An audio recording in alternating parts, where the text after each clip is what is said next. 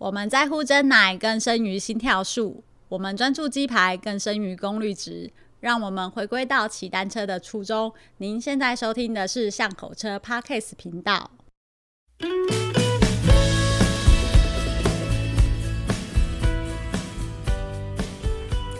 大家好，欢迎来到巷口车的 Parkes 频道，我是 Nico。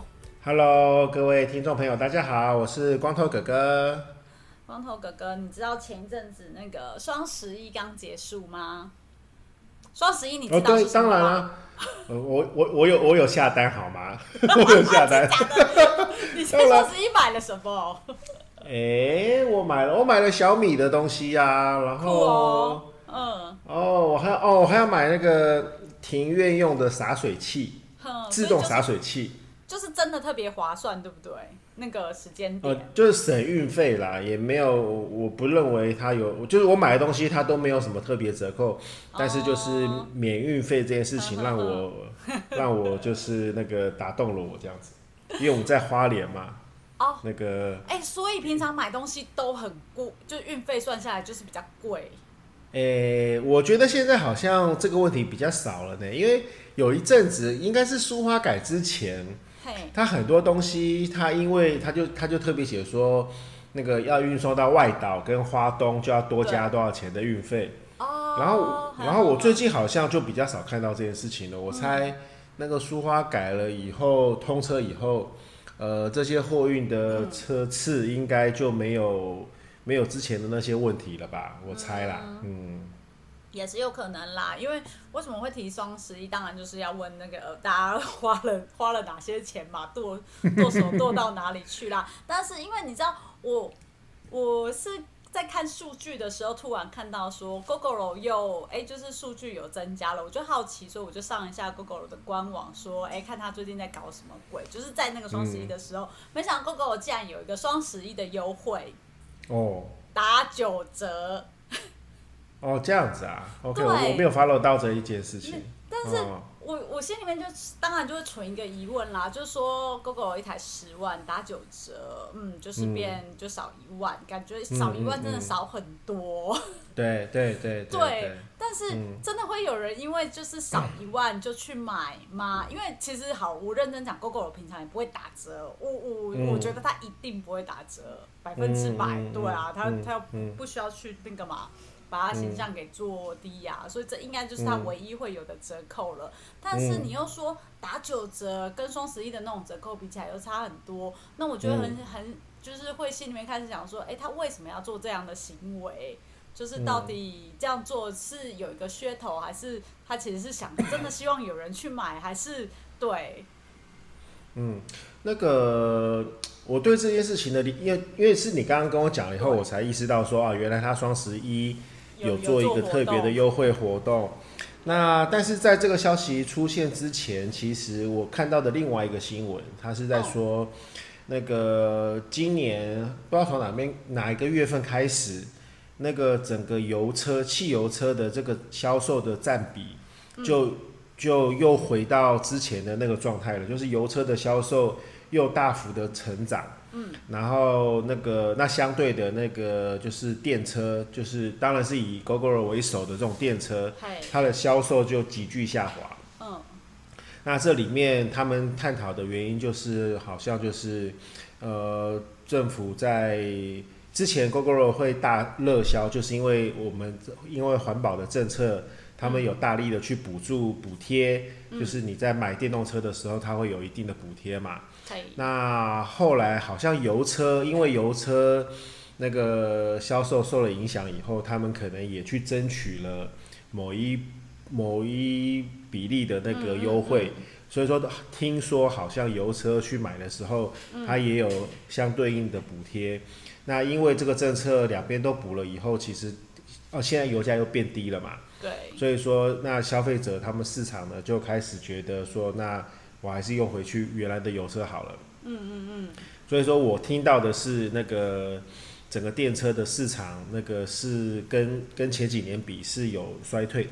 哦。那所以说我在猜，这个他们可能也趁着这个双十一的这个档次，嗯，他们想要做一些特价的活动来来拉回一些那个销量吧。嗯嗯嗯嗯。不过这个我比较有感，我第一个会想到的的对应的状况，其实就跟我们现在脚踏车啊，就是呃，因为就自从那个新冠肺炎之后嘛，其实低价的脚踏车卖特好，嗯、就是卖很好啦。因为大家就是为了通勤需要嘛，所以不管是欧美啊，或者是那个台湾啊，各部各地方的需求，它是就是突然出现的嘛，所以呃，大家就需要一些通勤的脚踏车。嗯、那我要通勤，我就不可能就是去买一些五六七八九十万的，因为我只是觉得我现在因为有短期的通勤需要，所以我需要去买脚踏车。那如那我会去买，是因为我们家可能没有旧的。当然，如果我们家有旧的，我就迁旧的去修就好啦。所以那个比较低价的车子，它就会需求量就会又回来了，就又回复了。对，因为有一段时间大家都不需要嘛，大家就骑什么共享单车啊，或者是 U-Bike 这一类的就好了嘛。那其实摩托车的摩托车、汽车的需求啊，也是在这一波就是新冠肺炎的时候，全部都有上升，因为就是大家就。决定都不要坐那个大众交通工具了嘛？那我有需要外出的时候，我就靠我自己的可能摩托车，或者是我靠我的汽车、脚踏车去外出。所以其实这些销量是有有上升的。那如果我今天家里面，我们家里有有四口人，好了，假设我们家有四口人，然后四个人都要那个去工作、去上班什么的，那。我一定是买四台便宜的摩托车啊，因为买一台 Gogoro、嗯、可以抵一点五台的概念嘛。对啊，我就是只是短期要用的，那我可能这段期间不骑了，那我可能就把它放着就好了。可是 Gogoro 是每个月都要缴月费啊。对对对对对，这这真的这这市场，我有看到这样的论调出来啦。嗯，所以说这个这个就看消费者他怎么去判定了哈。对对对对对，嗯、所以我想说，嗯，嗯，那这样听起来就 GOGO 这一波是确实比较像说要做一个一个风头起来的感觉啦，就是哎、嗯欸，我就是做一个这个促销跟，嗯、就是做一个促销跟折扣，让大家就觉得哎、欸，我们其实是有在动作的，对，我们一直很努力的的想要去。去让这个世界知道 GOGO 做了脚踏车，嗯、因为这次那个就是有一个创业小剧叫做 Meet Up 嘛，就是哎、欸，这是一个网算是网站嘛，它就是集结了很多新创事业啊、AI 产业啊的一个平台就对了。那这这次因为他在这个礼拜从明天开始，对，明天礼别哎，对，今天啦，这不是，就是从礼拜四开始到礼拜天，他是有一个那个在圆山花博那边有一个 Meet Up 小聚的活动嘛。那这次那个陆学生也有去参加，所以他又、哦、他又对他又把他的那个论调拿出来讲一次了，说，嗯，我们 Gogoro 是在做就是移动城市能源的智能优化的最好方最好解决方案。嗯嗯嗯，对对对对，所以哎，这就是反正就是接续在炒作这些事情啦。嗯、那个你刚刚在讲那个 Gogoro 这件事情的时候，其实我想衍生出另外一个一个一个一个主题，就是 Gogoro 它到目前为止那个除了我我猜我记得了，我印象中，嗯，除了宜兰跟花莲之外，它其他的店基本上都是直营店。对，它只有在宜兰跟花东这边有在放经销商。嗯，那那个我们刚刚提到说，Gogoro 基本上你你能你买到 Gogoro 的价钱，基本上就是他们的官方的定价。那个因为你你能够买到的货源只有一种管道，你要么就是在网站上买，要么就去直营店买。那剩下的一些价差就是各地的地方政府的补贴会不一样。所以说，你实际付出的价格会因为你县市的补助有差别，会有一些差别。对。但是基本上，你买到的价钱，在全台湾基本上是都统一的。嗯。那我要顺着这个角度来讲，就是说我当时我们在那个经销通路，就单车的经销通路里面碰到的最大的问题，就是那个同行的销价竞争。嗯，对对对。对。所以说，假设你在捷安特上面，你看到某一个型号的车子，你很喜欢，基本上你只要去问个三家，你大概就会有三种不同的答案。对对对，所以说，呃，我自己对这样子的那个经销系统，嗯，那个有有很多想法。嗯、那所以说我看到 Gogoro 它能够在价格上面维持的那么好，其实我觉得这个是呃一种新的通路系统，他们他们做到的一个优势。嗯，那相对来说，传统的这种经销体系，那它它把货铺给经销商以后，它就很难去控制这个价格的话，其实这本身来说对品牌对。甚至是对经销商来说，那都是一个呃问题啊，那都是一个很大的、很大的管理上的问题，对。对啊，对啊，对啊，因为、嗯、呃，我我我要提是说，其实。这种传统的经销制度都是所谓的买断制度嘛？嗯，之前你们应该也是买断，我记得没错嘛？是是是。对对对，只要一个那个就是总公司下定了，你就是得付钱。我我不管你有没有卖出去，嗯、所以其实压力转嫁到经销商身上的时候，那经销商当然他就有他各式各样得生存下去的方法嘛。那总公司总公司你能怎么？这就是他也。没有那个权利去要求这件事情呐、啊，因为、嗯嗯、对对对，嗯、就是哎，最后成交价是多少，并不在总公司的管控范围内嘛。他唯一能管控的，当然还是在他的直营店里面。所以觉得这这是是不是直营店真的有一个蛮大的蛮大的差异性啦？就像你之前都建议那个。那个那个 Henry 嘛，建议 Henry 就是要做网络的销售这一块嘛，嗯嗯嗯、其实是一个最好的、最好的方式，也是最直接的方式啊。嗯，所以我我想再次表达的是说，这个不是经销商本身的问题，销价竞争这个、嗯、这件事情，我想也不是各各个经销商乐见的。那其实总归来说，是这个整个制度。造成说那个这个买断的制度，然后经销制度，嗯、造成说啊，这个这个东西放到你家去了以后，你想要赔赔钱卖，那都是你家的事情。对，会不会变成这样。所以说，所以说是这个制度造成这个市场的乱象。嗯。所以说那个现在透过网络，假设假设今天我只要放虾皮，只要放 PC Home，只要放 Momo，然后我我我只要来控制我的那个价格。嗯，基本上那个这个问题就会就会比较好控制啦。嗯、对啊，嗯，就是、但是但是 但是但是 对，呃，我我最近就认识那个新的朋友嘛，哈，他就提到说，你你也知道最近那个书店因为双十一的关系，呃哦对，他新闻好，他们在他们在抗议说那个双十一那这些呃店。电商通路呢，他们自己去做价格战，嗯，那反而让实体的书店的这个价格那个处在一个劣势的状态，嗯，好、哦，虽然那个这个整个价格的那个利润的损失啊，是由这些电商的通路去自行补贴，嗯嗯，但是那个在消费者这一端，他会因为那个你的通路。我在市场上买到的最低的价格就在你的网网络平台了，所以说它会造成实体通路的这个这个集体的抗议啊。嗯嗯，所以说那个因为这件事情，那个我的我跟我朋友就提到说，其实你只要把那个你的商品放到这些网络平台之后，对，其实价格也不是你能决定的。哈哈，对啊。哦，然后而且他要他要。他要做这些活动，他也不会通知你说，那个你原来放上去的这东西一万块，那我今天因为有一个什么活动，我要把你标成九千块，他也不会主动告知你，哎，好，嗯，所以说可能要你自己意识到说，你原来标的那个一万块东西，现在被卖成九千块了，然后你要去一个一个去跟他反映说这个东西那个你的想法是怎么样，然后多半他都会那个踩得很硬。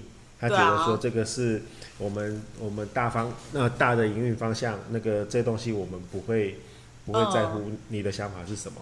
嗯、所以说这样听起来好像，假设你真的只依靠这些呃电商通路，嗯，你在价格上面你也没有那个绝对的决定权。呃，再再补充一下，今天补充的都好多。哦、那个，我就有朋友是是家，就是那个卖脚踏车去家乐福的，等于是他们是家乐福的合约的，算是什么样？挺脚踏车供应商。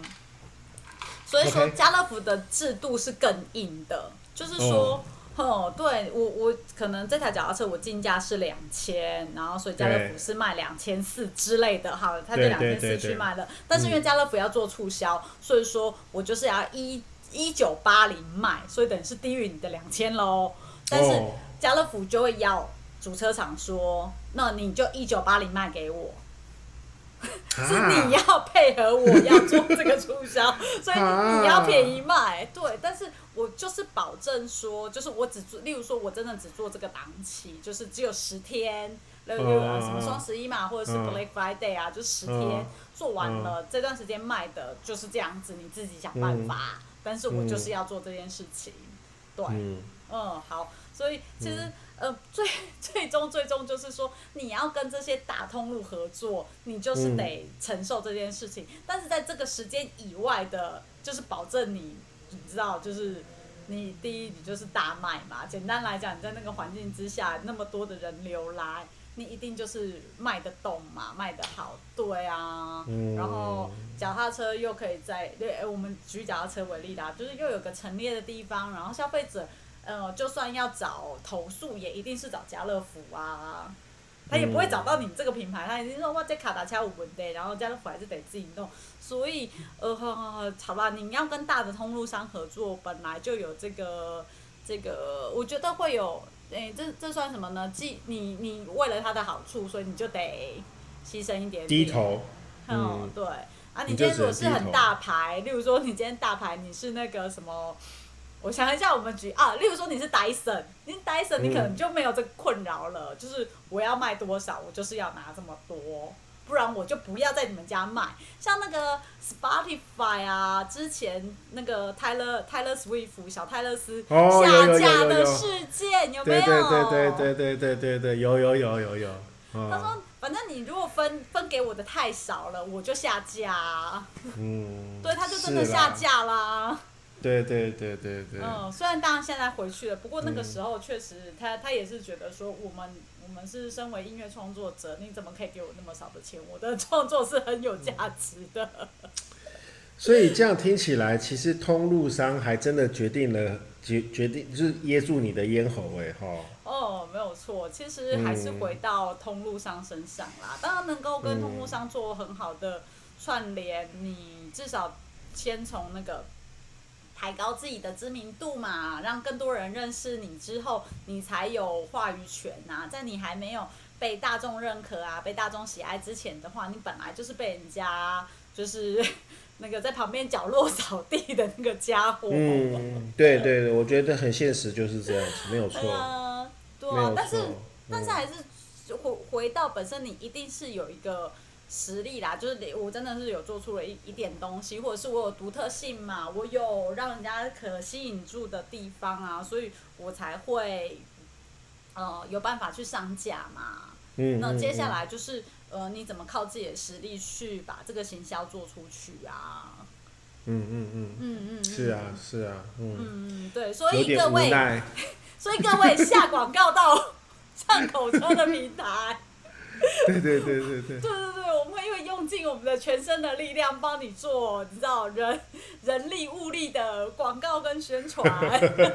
巷口车是一个你最好宣传的平台，拜托拜托，罗兰罗兰。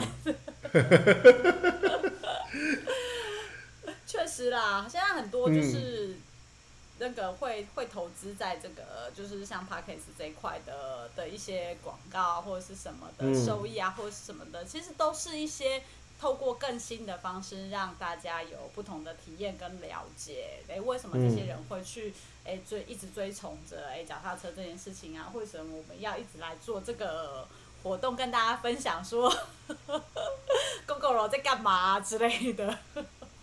嗯。哎呀，哈雷哈雷的那个电动脚踏车这几天刚发表。哦，好好好问题，好观察，来，请说。呃，我先讲，我我先讲那个，我能讲的超有限的。我我，好，我我我很不屑。请说，为什么呢？为什么？嗯、呃，我先说我不屑，不是说他用了电动这件事情不屑，他他会用电动这件事情，我绝我绝对是举双手赞成，但是。我不屑的点是，或者是我不欣赏他的那个点是，他这一次推出来的那台车，其实我觉得并没有那个呼应到那个我们对一般人对于哈雷车的这个印象。那其实里面有一个很大的关键是，你我不知道尼可你对哈雷的那个印象是什么，但是我觉得哈雷的骑士有一个很关键的特征就是。他们在骑哈雷的那个骑乘的姿势，我们叫做骑姿。那个骑姿，我觉得是那个哈雷的一个特特征。那既然有一个这么有特色的骑姿，啊，就是像什么人缘把啊，就是把手弄得很高。哦，对，我觉得屌嘛，就是人家没有人，你在杜卡迪上用这个就就不对嘛。对啊，你在汉达上面这样弄就不对嘛，但是你在哈雷上面这样弄就就很有 feel 嘛，对不对？好，竟然有一个那么有趣的旗姿，为什么它没办法对应到你的那个电动单车上面呢？如果我今天我骑个，当然可以，当然可以。我我讲的不是天方夜谭，所以说，所以我我对他这一次的这个电动车呢，我我真的看了以后，呃，我看了很多细节，那就是除了电动那些东西之外，那个我我真的觉得它还可以在那个车上还有很多发挥的空间，就是。那个它它它不需要再再跟人家那个去标榜说它的什么车续航力多大啊，或者是速度多快啊，那个都不是重点。就是我骑一台哈雷的电动车，我要的就是那个那个那个骑姿，对，对不对？就是那个风格就是不一样。所以说他这台车上面他没有做到这件事情，我就觉得嗯。有点小失望。我我觉得你刚好点出一个蛮重要的梗，就是因为我本来就知道这台车是哈雷做的，所以我那那一天就刚好朋友传他的那个就是广告的影片给我嘛，所以我就我就很开心的分享给几个人，嗯、然后其中就是有个朋友就跟我回馈说，他不知道我为什么要传这个给他看，我就说这哈雷耶，你之前不是有在看吗？他说啊，这是哈雷，他根本。就是他在看影片的时候，他完全没有意识到说那台原来是哈雷做的电动脚踏车。对，我，我终于从你在讲这件事情体验到说他那个时候为什么觉得莫名其妙了。因为我他，因为他一共是发行了两个影片嘛，我两个影片都发给他看了，他就说他根本就不知道说原来这是一台。就是哈雷做的电动脚踏车哦，他他以为是在什么抢饼干呐，去吃东西的，嗯，的影片，对啊。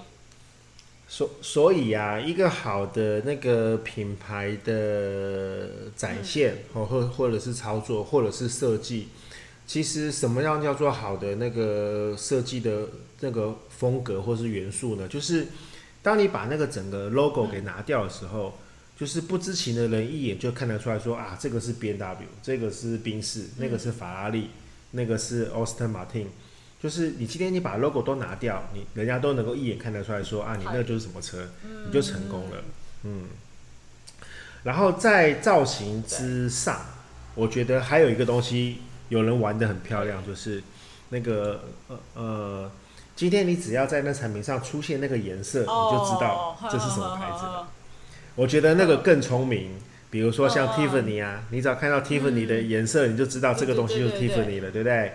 比如说像 Rafa，你只要看到那个 很骚的那个粉红色、桃红色，你就知道这个是 Rafa。这就是他连那个 logo 都还不要秀出来的时候，你光光看颜色，你就一眼就看得出来说啊，这就是 Rafa。来，另外一个单车是谁？另外一个什么？另外一个单车，就是还有另外一个品牌的单车。他也做到一样的事情，那个颜色只有他独有。红色，好。No no no no no，接近绿色。绿色哦，Cannondale。可恶！不是不是，Bianchi 啦，Bianchi。Bianchi 的，对。Bianchi，对，那个湖水绿有没有？超难做的。对，所以说我真的，好啦。呃，那是色号的问题啦。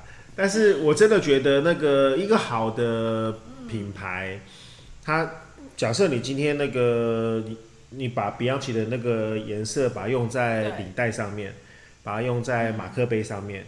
那个那个东西，你不用跟他讲说这个是比昂奇出的马克杯，人家人家都会知道这是比昂奇，这是比昂奇的领带，然后这是比昂奇的鞋子，这是比昂奇的帽子。所以说我跟你讲，这这个我觉得能够把颜色就是识别度弄到那么的清楚，我觉得本身就是一件很了不起、很了不起的工程。很独到的、很独到的一门学问啦。这么说，对，是，它不对。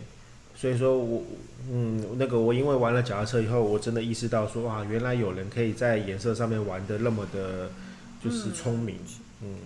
那回过头来，其实我们在讲说，我们国内的这几大车厂，自行车厂，你说捷安特的蓝色啊，哦、然后美利达的绿色啊，那个那个颜色有很独特吗？就是你今天只只把颜色丢出来的时候，你一眼就看得出来说这个是捷安特吗？还是你一眼就看得出来那是美利达的车子，诶、欸，有时候真的蛮牵强的，嗯，所以说我我真的觉得在光是用色这上面，那个我们台湾人玩玩得出像样的，就叫出名号的那个人，说说实话没几个，真的没。但是我我不得不说，就是我。撇除他们本来就是你刚才举的那几个例子，他们本来的品牌形象就很漂亮的，但是我真的打从心里觉得那个颜色我看了也是舒服跟漂亮的颜色。我、嗯、就算它不是，嗯、呃，因为现在很多人在仿 Tiffany 蓝色嘛这一类的嘛，就是说你就算它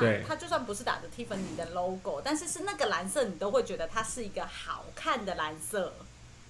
对，就是它重点是它是一个舒服的颜色，嗯、但是哎，捷安特的那个蓝色就是觉得硬邦邦啊，就是觉得很、嗯、很对。不不舒不舒服。对啊，你不会把它用在你生活上的任何一个部分吧？嗯，但是我们扪心自问啊，假设我们今天我我们是一个决策的人，嗯、然后有有那么多颜色让你选。你真的会选到你？如果这世界上没有 Tiffany 的时候，你真的会选出 Tiffany 当做你公司的颜色吗？我、欸、我，我发誓我选不到。对我来说，我选不到，我也选不出比昂奇的那个颜色，因为那些颜色都是一个，它不是一个纯色，或是不是一个正经的颜色。它至少它不是一个常见的颜色，对对不对？所以说，那个你要有那么大的勇气去选，说啊，我就是要这个从人家没用过的这颜色。这个超级难呢、欸，我觉得那个要多大的自信，你才可以说以后我们公司这一百年之内都要用这颜色？我觉得这太难了吧？这个这个我也说，我也我也不没有那个把握说哦，我我这辈子就只用那个颜色就好了。我们拿去问他，不会，老佛爷已经有个名士。对，嗯，所以我我觉得不容易啦。那个人家有那样子的。远见，然后在那么早就把这个品牌的颜色给确立下来，然后经过那么多年，它的颜色我们回过头看，都还是觉得哇，厉害厉害，佩服佩服。它的颜色没有没有随着时代而而而就是退退流行。对，我觉得这真的是了不得哦，你不得不佩服他们的那个看颜色的那个准度可以到那种地步，那非那非常厉害，非常非常厉害。对啊，所以我们。当然也是一边在思考说，哎、欸，就是这个形象啦，然后一边来思考，哎、欸，我们可还可以怎么去做？